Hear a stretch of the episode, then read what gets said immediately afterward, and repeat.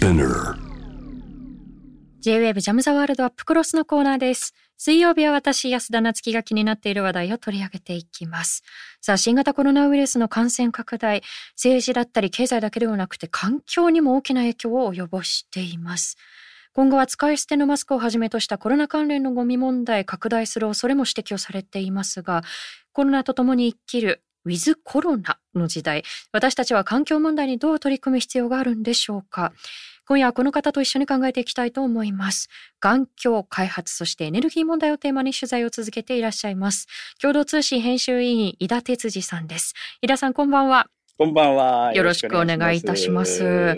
えーこの新型コロナウイルスの影響ですね。あの、また東京都が感染者増えてきているということで、それも気がかりではあるんですが、はこの新型コロナウイルスの感染拡大によって、じゃあ、環境問題に私たちどう取り組むべきなのかということを今日一緒に考えていくことができればはいというふうに思っていまますす。はい。えまずですね、あの、ええ。これかなり初期の頃に言われていたと思うんですけれども、はい。まあ、皆さんその感染拡大に伴って、まあ、外出自粛だったりですとか、まあ、はい移動が制限されることによって、ええまあ、あの街から車が消えたりですとか、はい。まあ、ええ消えるまでいかなくてもそのかなり少なくなったりということで。そうですね。あの例えばえ私の知人があのフィリピンのマニラに暮らしているんですけれども、はい。あええ。のマニラで初めて星空を見たっていう、まあ、そういった連絡もあったりしたんですよね。はい。あのええ大気汚染がこれによって改善されたんではないかっていう声なんかも聞くんですが、ええまあ、ええ実際これってどの程度影響があったんだろうって。えーとそのあたりいかがですか？はい。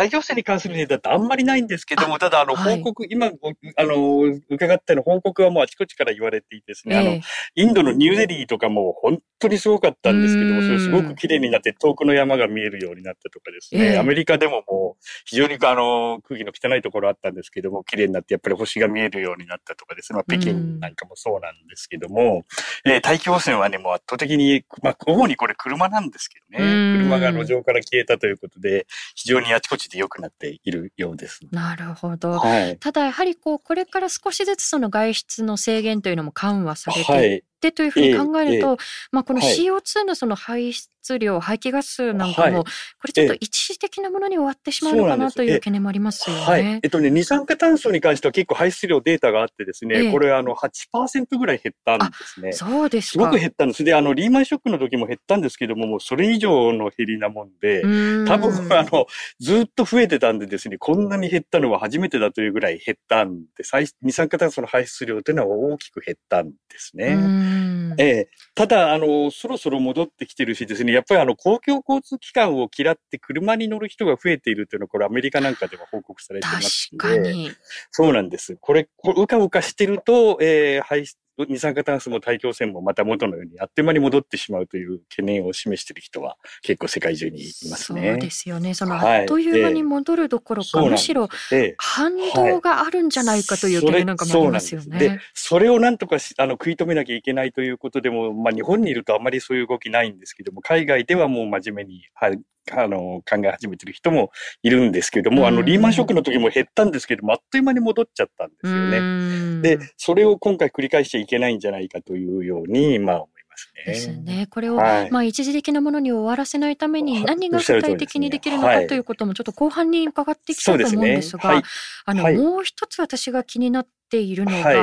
まああええ。の、まあステイホーム、家にいましょはい。うというええ呼びかけが盛んになされたということで、まあテイクアウトだったりですとか、まあウーバーイーツなんかよはい。く街中で見ますよね。ええデリバリーのニーズ高まりましたよね。で、ええ私なんかもそのテイクアウトをすることはい。多かったんですけれど、ただ、えっと、馴染みの本当にこう小さなお店だと家からこう容器なんかを持っていけるんですけど、はい。なんかこう、多くのこう品物をこう短時間で作らなければいけないところだと、もう容器がガタガタはい。人によって違うっていうふうになるとええ。効率が下がるということで、やっぱりこはう敬遠されちゃうんですよね。そうなると。やっぱりそのプラスチックゴミがそこで増えていってしまうという。これ、そうなんです。はい。これはね、もう世界中で懸念されていることなんですけれどうん。も、ただ、あの、外食減って皆さんお家で調理するようになったもんでですね、意外と増えてないというデータが日本では、あの、テイクアウトのプラゴミに関してはですですね。あるんですけども、それあの、一方、家庭のゴミはすごく増えちゃう。ですよね。で、家庭のゴミが数パーセント増えたということも報告されてるんで、はい、やっぱり基本的にはゴミが増えてると思うんですね。で、あと問題になったのは、あの、あの、皆さん、こう、宅配でいろんなものを買うようになりましたよね。はい、店へ行かないで。で、それのあの、梱包材っていうのはやっぱりプラスチック非常に多く使われてるって多分そういう印象を持たれてると思うんですけども、はい、それが圧倒的に増えてるもんで、やっぱりベースとしてはですね、えー、このコロナ禍によってプラスチックゴミの量というのは増えるっただろうと言われています。あの、時々その、はい、まあ、あの、例えば通信販売で物を買ったりすると、はい。えー、このちっちゃい商品にこれだけの梱包いるだろうかっていう、そう、ね、そういうところが。それであの、プラスチックの、はい、あの空気が入った干渉剤みたいなのが入ってたりしてですね、はい、非常に良くなくて、まあ、あの、えー、かなり批判もされてるんで考えてるところはあるんですけども、やっぱりあの、えっと、あの、荷物の管理とか倉庫内のこう効率性っていうのを考えると、やっぱり一定程度揃えなきゃならないっていうのがあるんですよね。で、あの、大きくすると干渉剤いっぱい入れなきゃならないとかっていうようなところもあってですね、はい、これはやっぱりあれ、あの、こう、これからふ、そう簡単には減らないであろう宅配の、えー、プラゴミっていうのを減らすっていうのを真面目に考えないといけないと、ね、そうですね。はい、やっぱりこう、効率化ともかなり密接なところがありますよね。ねまあ、その中でそのプラスチックゴミで、まあ、一つ注目された動きとして、今月の1日からですね、レジ袋の有料化が始まったということで、これ、リスナーさんからもあのメッセージをいただいているんですけれども、ラジオネームピースフルさん、ありがとうございます。まあ、海にたまるプラスチックごみは待ったなしの問題だと思いますが、レジ袋以外の削減策は計画的に考えられているのでしょうかというところもありますが、はい、そもそもちょっとその前にこのレジ袋自体のその、うん、まあ、有効性といいますが、まあ、このタイミングでっていうところもありますので、はい、そのあたりはどんなふうにこの動き捉えていらっしゃいますか、あのと前お話ししたかもしれないんです。もう120、130国近くでもうレジ袋禁止だとか有料化って進んでいるんですよね。はい、で、日本はもう非常に遅れてしまったんで、ん。これたまたま一緒になりましたけども、これをやらない、コロナ禍と一緒になっちゃいましたけど、これをやらないって言ってのはないんですよね。もう遅すぎたぐらいなんで、えー、で、なぜ進んでるかっていうと、一番やりやすいし、一番代替品があるというところなのでね、まあ、あのマイバッグとかもいくらでもあるじゃないですか、紙の、紙に変えるとかですね。はいで、これはもう、あの、コロナであろうがある前が、えー、やらなきゃいけなかったことだと思いますね。えまあ、確かに、はい、ただ、あの、はい、例えばその独自にもうすでにやっているスーパーなんかもありましたし、はい。えー、あの、ヨーロッパなんか見るともう廃止、もしくは有料化っていうのがもう、かなり前から導入されてきたわけですよね。そうなんです。えー、で、あの、去年ですね、ようやくその環境省内のその管内のコンビニで、去年の10月ですよね、はい、あの、えー、コンビニのそのレジ袋が、えー、あの、まあ、廃止をされたということで、でも、はい、逆に言うとその環境省の足元でもこれまでやってこなかったんだっていうところ、そのあたりいかがですか？いやいや、これもう非常に取り組み遅れててですね、その話をすると、あの、環境省内ので、あの、自動販売機にはまだ使い捨てのペットボトルに入った飲料っていうのいっぱい売ってるんですよね。ああ、なんと。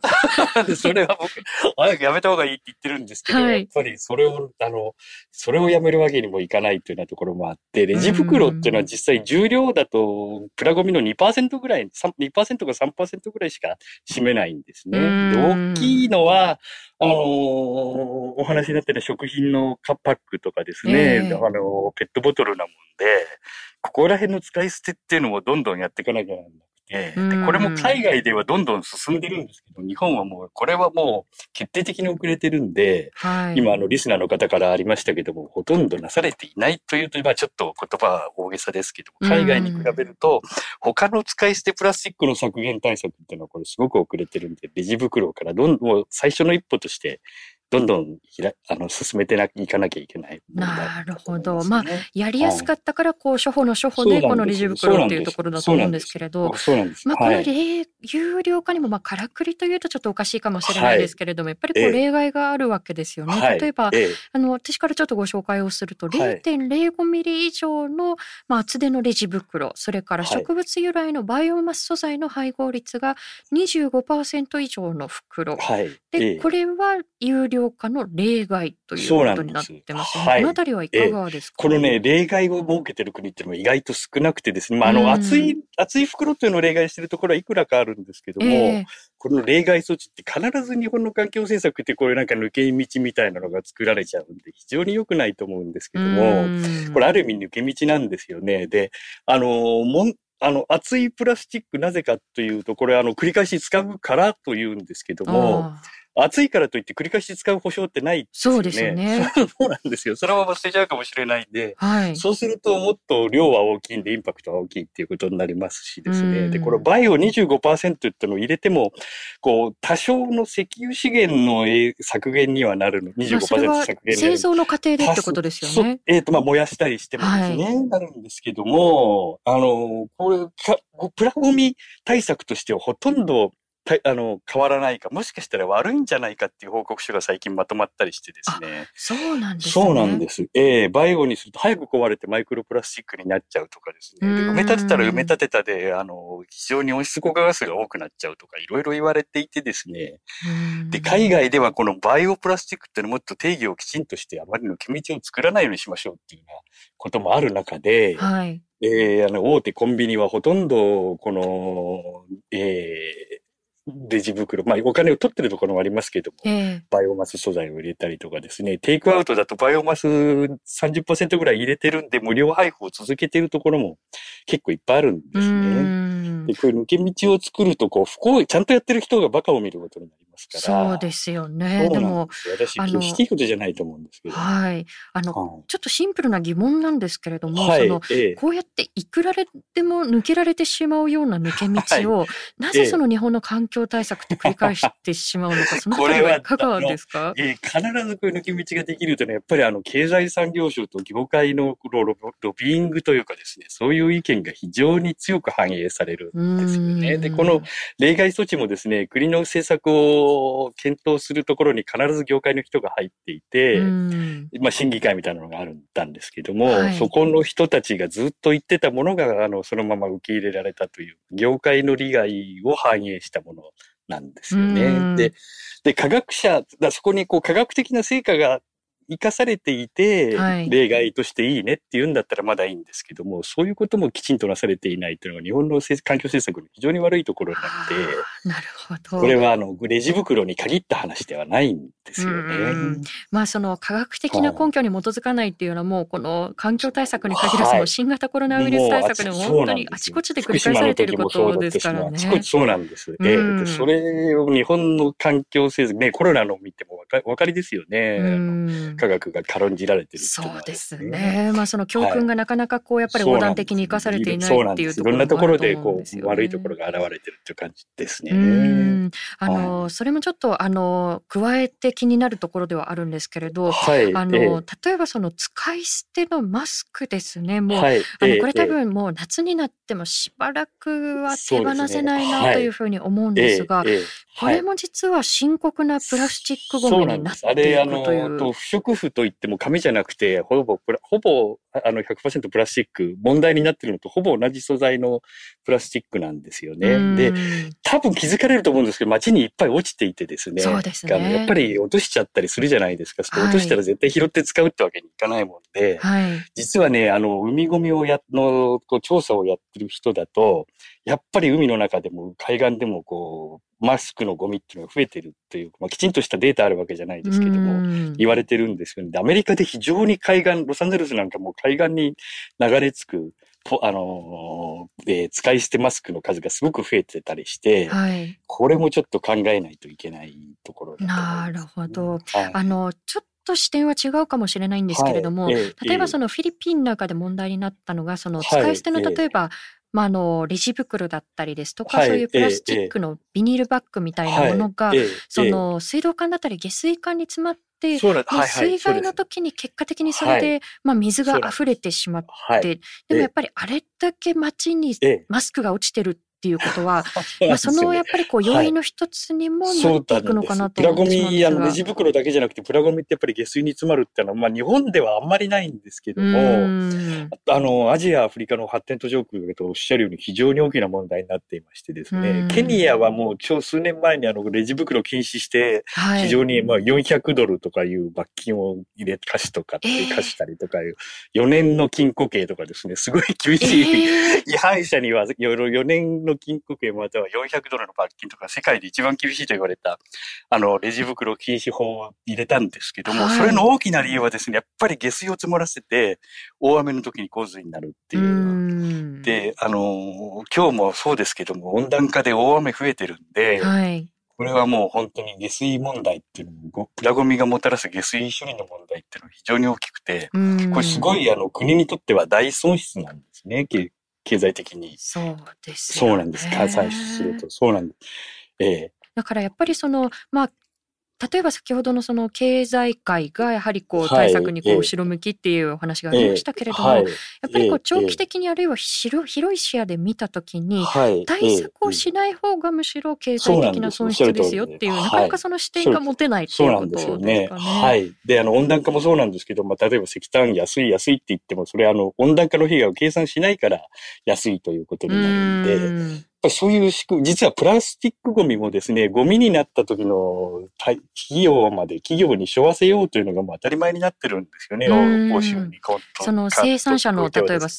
責任をっていうことですね。拡大生産者責任というはい。もう、それ、あの、ゴミに作った時だけじゃなくて、ゴミになった時の処理費まで企業に責任を持たせましょうと。まあ、それあの、価格に乗って消費者が負担するというのでもあってもいいんですけども、えー、とにかくやっぱり企業のその責任をはっきりしないとですね、そういうことにはならない。ちゃんとうまくいくっていうことにはならないし、で、長期的にはうまく代替品開発すれば、そこでビジネスチャンスが生まれるわけでですね、そういう長期的な転換を図る、ただほっといても起こらないので、やっぱりきちんとしたそういう政策を入れないと、社会の転換っていうのは起こらないというのが教訓だと思います。すえー、ツイッターでもいろんなあのメッセージをいただいているんですけれども、ツイッターネーム音山さんから、えー、使い捨てマスクプラスチックの仲間なのかというふうにこう驚いた声もありましたけれども、いや私自身もこれまであの使っていて、これがやっぱりこうまあ環境汚染の原因になっていくっていう自覚が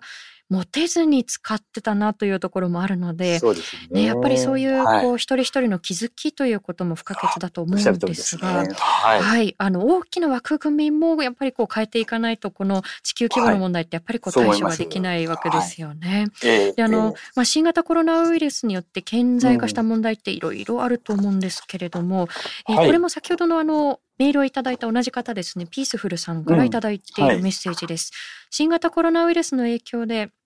各地域の経済再生が優先、経済再生が優先となり、結果的に地球温暖化への意識が薄らぐ可能性はないのでしょうか、はい、ということで、はい、あのこれは世界的に見てどういった取り組みが今なされているんでしょう、はい、あの私日本にいるとですね、もうとにかく昔の戻りたいっていうこう圧力が非常に大きいんで、これがおろそかになる系を、あの、懸念っていうのは非常に大きいんですけども、はい、あの、えー、まあ、それ、一概に全てそうだと言えるわけではないんですけど、やっぱり元に戻っちゃいけないという、元の気候変動の危機をはらんでいたりとかですね、感染症の危機をはらんでたりする、こう社会に戻っちゃいけないから、今度こそは、えー、別の社会をこう作り直しましょうという声っていうのは結構欧州であるとか国連であるとか国際機関の中でどんどん最近上がってきてですね、はい、そういう取り組みがあることもある確かなんですね。まあ今、こう分かれ道に立ってるっていうような感じに、昔通りのものを作るのか、はい、えー、ちゃん、もっとそれと違ったものを、もっと持続可能なものを作るのかって分かれ道に立ってるっていうような感じでないかと思います。そういう懸念は確かにあるんですけども、一方で、えー、ちゃんと考え始めてる人もいると。いうことになりますね。あの、えー、グリーンリカバリーなんていう言葉が時々言われると思うんですけれども、これって、あの、どういう言葉なのかということを、あの、はい、環境に配慮した形で、えー、回復を、あの、復興しましょうというのがグリーンリカバリーという言葉なんですね。あと、あの、ビルドバックベターっていう言葉が流行ってるんですけどビルドバックベター。はい、あの、これを昔、あの、いい形で、えー、作り直すというような意味なんですけども、今までと、これ、あの、ご存知のように世界の復興投資っていうのはもう10兆ドルとか12兆ドルとか、すごく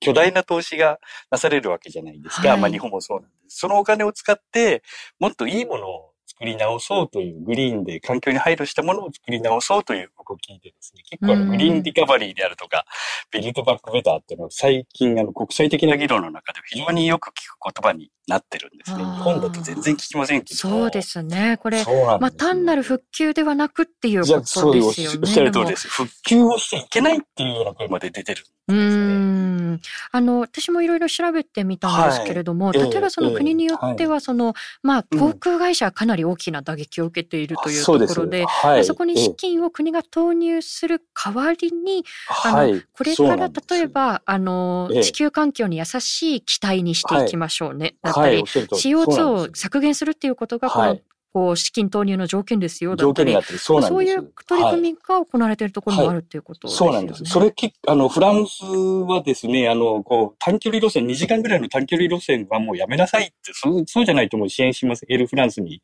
支援しませんというふうに政府が言ったりとかですね。で、オーストリアの、あの、オーストリア航空も、えー、温暖化対策を強化することを条件にしない限り政府支援しませんとかですね。はい。カナダもですね、航空会社だけじゃなくても企業の支援するんだったら温暖化対策を強化することを条件にしてるとかですね。えー、えー、いうのがあって、結構、あの、そういう動きってのも動き始めてるところはあるんですね。うん。ただやはりこう先ほどあの井田さんがおっしゃったようにビルトバックベターだったり、グリーンリカバリーって、はい、あの日本でほとんどこの言葉取り上げられたことが馴染みがないですよね。そうなんです。非常にいけないことだと思うんですけども、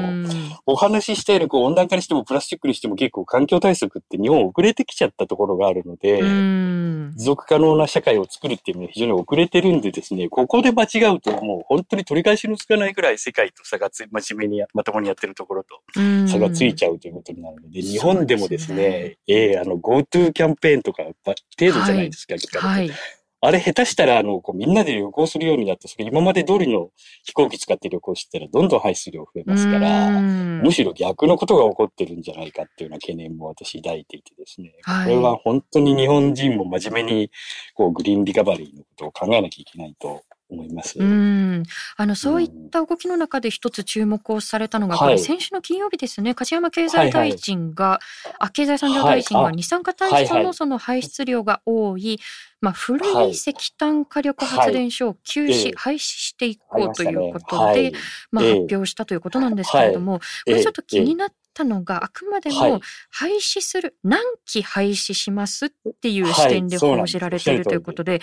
実は中身ってどうなんだろうかというところ 気になるんですけれど。これ、あの、非常にこう、まあ、先ほどのレジ袋の例外も、まあ、まやかしっていうとちょっと言葉悪いですけど、そういうところが必ずあってですね、114機のうち100機廃棄するんで、90%っていうと、すごいことのように思うんですけども、廃止されるものってのはこう20万キロワットだとかすごい小さいものなんですね。石炭火力数って。ほとんどもうすでに動いてないようなものいっぱいあって、はい、で、数だけだとすごいですけど、実はあのもっと大きなものが日本これからバンバン立つんですね。建設中のもあるので。で、そうなんですね。そうなんです。あの、先進国の中ではもう G7 の中では異常なくらい石炭火力発電所の新設計画っていうのがあってですね、えー、これ大きなものなんですよ。そうすると、えー、潰すの5基分ぐらいのものが立っちゃったりとかするんで、これ数だけじゃなくて容量を見なきゃいけないんですけども、発電容量だとですね、減らしたところで2030年にはもしかしたら増えるかもしれないっていう試算もあるぐらい。プラマイプラスという。プラスになってそうなんです。うそういうあの、まやかしに騙されちゃいけないっていうようなところ、常に我々、まあメディアも気をつけなきゃいけないんですけども。そうですね。90%ってやっぱり数字だけがこう踊っているような感じはしますよね。はい。でそういうのに騙されないようにきちんと見ていかなきゃならないと。まあ悪いことではなくて、まあレジ袋の有料化と同じで、まあ最初の一歩としては悪いものじゃないんですけども、えー、必ずこういう抜け穴みたいなものが付きまとうのが日本の悪いところなので、そ、ね、れ、そうなんです。それをきちんと見てチェックしていかなきゃいけないっていうそうですね。やっぱりこう、外形だけではなくて、やっぱりこう実を見なければいけないというところですよね。はい。フランス、イギリス、ごめんなさい。フランス、イギリスとかドイツですらもう30年から38年にも石炭は全部やめましょうということになってるんで、うんそれとは全然違うんですよね。引き続き使っていくというのはね。いや、むしろ逆行してるような動きが非常にこう気がかりですけれども。えー、私もそうなんです。はい、あとはこれ、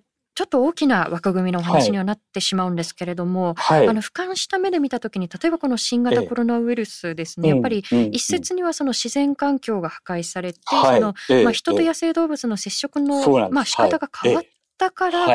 ではないかという指摘がありますよね。はい、で、やっぱり環境問題とこの感染症の問題、かなり密接なんではないかなと思うんですが。はい、これはですね、もう前々から言われてたことなんで、これはあの、出ないかというレベルじゃなくて、もほぼ確実なんですね。で、あの、えー、あの、こう、熱帯林の破壊っていうのが最近非常に進んでいて、まあこれ日本人の生活にも非常非常に関係してるんですけども、はい、熱帯で、あの、取った木と切ってきた木とかですね、あとそれを熱帯で採掘した鉱物なんかがこうパソコンやまあスマホの中に使われてたりする。えー日本人との暮らしとも関係あるんですけども、今熱帯林の破壊っていうのは非常に進んでるんですよね。そうすると、野生生物がいたところに、こう、昔だったら接触しなかった野生生物と人間が接触する機会っていうのは非常に増えてるとで、あとあの、怪しげなって言うとちょっと言葉悪いですけども、こう、エキゾチックペットって言いますけど、え昔だったらいなかったような珍しいペットがどんどん爬虫類とか鳥とかですね、場合によってはカワウソとか哺乳類も含めてどんどん入ってきてるんですね。で、それもまあ自然破壊なんですけども、そう熱帯林の破壊とかそういう野生生物取引がどんどん増えたことが、明らかにこの、まあ、SARS にしてもエボラにしても、今回の新型コロナウイルスにしても、はい、そういう動物由来の感染症が蔓延するリスクを高めているっていうのは、これほぼ確実なことなんですね。昨日だったと思うんですけど、国連環境計画がそういう調査報告を発表していて、えー、えー、非常に損害額も大きいし、何百万人の人がこう犠牲になって、これからもこのままだと増えるであろうというような警告を発してたりするんで、これはね、本当にあの、真剣にこう根本原因というのを考えたら、自然破壊をしないようにして、野生生物との不要な接触を人間が減らすようにするっていうのは真剣に考えないと、また第2、第3の新型コロナみたいになるだろうっていうのは、ほぼ確実なことのように思います。そうですね。はあ、あの、先ほど井田さんがあの指摘してくださったポイント、はい、非常にこう大切だなと思ったんですね。あの、はい、例えば私たちがその使っているスマートフォン、そこにこう使われている鉱物資源、あの、私たちが日常の中で何気なく便利だから使っているものが、実は巡り巡って、こういった問題につながっているとなると、私たちのその消費行動というのが問われていると思うんですが、最後に、私たちじゃあ一人一人が取り組むべきこと、これはもう何度もこういろんなところであの問われてきているところだと思うんですけれども、最後にその点伺えますか、あの、えっと、私よくその話をするときにあの、ボイスとチョイスという話をするんですけども。ボイスとチョイス。あチョイス。ええ、あの、えっと、チョイスというのは、こう、少なくともあの、環境に可能な限り選択肢のある中で、えー、消費者が、こう、環境にインパクトの少ない商品を選んでいくというのもそうだし、えー、選挙の時には環境問題に熱心な人を選ぶとかですね、環境問題に一生懸命やってるような企業の商品を選ぶとか、そのチョイスも、消費者のチョイスっていうのは非常に重要なんですけども、はい、ただやっぱりそれだけじゃ原因、あの、限界があってですね、えもっとこう我々であるとか市民団体とか環境団体がもっと声を、ボイスを高めてですね、で、あの、あの、吉田さんご指摘になったようなこう構造転換というか政策転換を進めていくような、はい、あの、枠組みを変えるような、変えてるべきだっていう声を上げていくという、その両方をやらないと、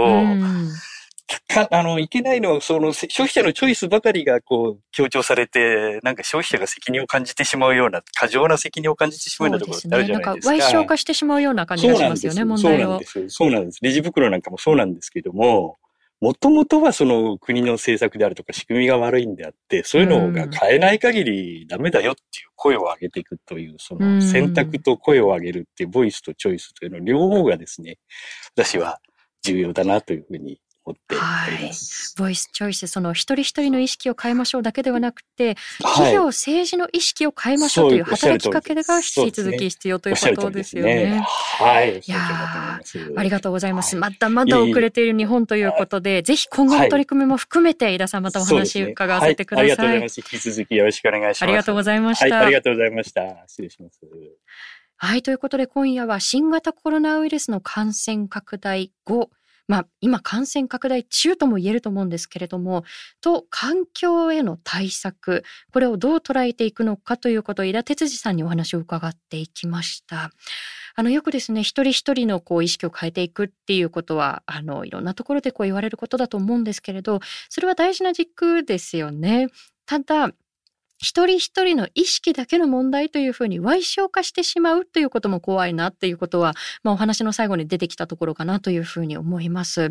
え例えばちょっと遡りますけれども2018年ですねあの海洋プラスチック検証という、まあ、各国でどれぐらいプラスチックごみを削減していくのかということを共有していきましょうねっていう枠組みにアメリカとそして日本が加わらなかったということでこれ問題になりましたよね。でやっぱりあの日本の中では準備ができていないからっていうのが言い分の一つだったと思うんですけれどもやっぱりこう待ったなしの問題にいやいや準備ができていませんっていうことはやっぱり通用しないと思うんですよね。